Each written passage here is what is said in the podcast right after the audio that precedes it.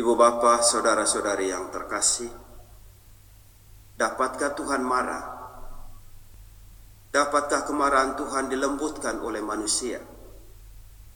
Pertanyaan-pertanyaan ini mungkin muncul dalam diri kita ketika mendengar bacaan dari kitab Keluaran tadi.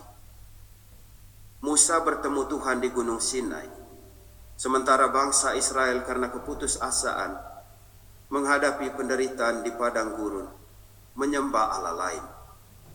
Mereka membuat patung anak lembu dan menyembahnya sebagai Tuhan. Tuhan kemudian marah karena hal itu.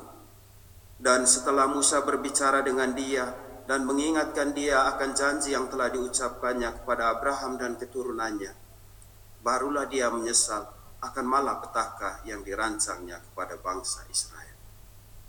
Kita hanya dapat berbicara dan memahami Tuhan dengan cara yang manusiawi.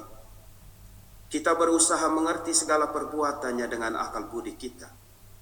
Kisah kitab keluaran yang kita dengar tadi adalah salah satu cara manusiawi untuk menggambarkan dan memahami Tuhan.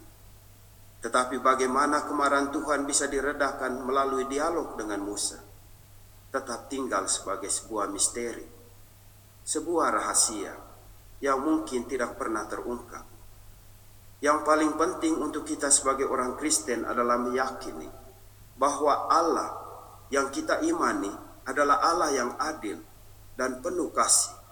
Allah yang memperhatikan penderitaan dan kesusahan umatnya.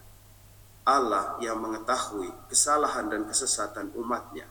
Tetapi pada akhirnya tetap menunjukkan diri sebagai Allah yang penuh belas kasih dan mau mengampuni.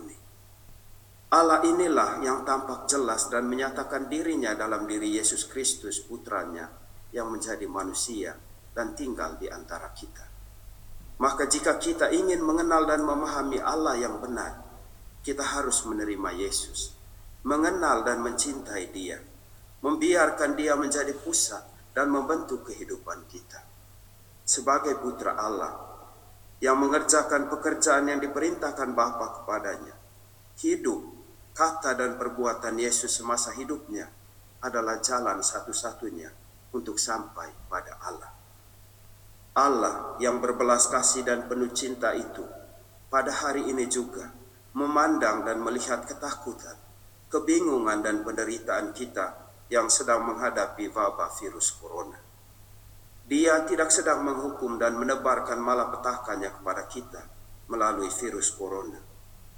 Sebaliknya, dia sedang berada dan berjuang bersama kita untuk keluar dan terbebas dari ancaman virus ini. Dia dalam kuasanya tentu akan melenyapkan virus itu dan membiarkan kita mengalami kemenangan dan sukacita bersama dia. Tugas kita adalah terus berpasrah dan bersatu dengan dia. Tidak ada satu kekuatan pun, tidak juga virus corona bisa memisahkan kita dari cinta Allah. Dalam keyakinan itu, marilah kita mendaraskan doa novena mohon pembebasan dari virus corona.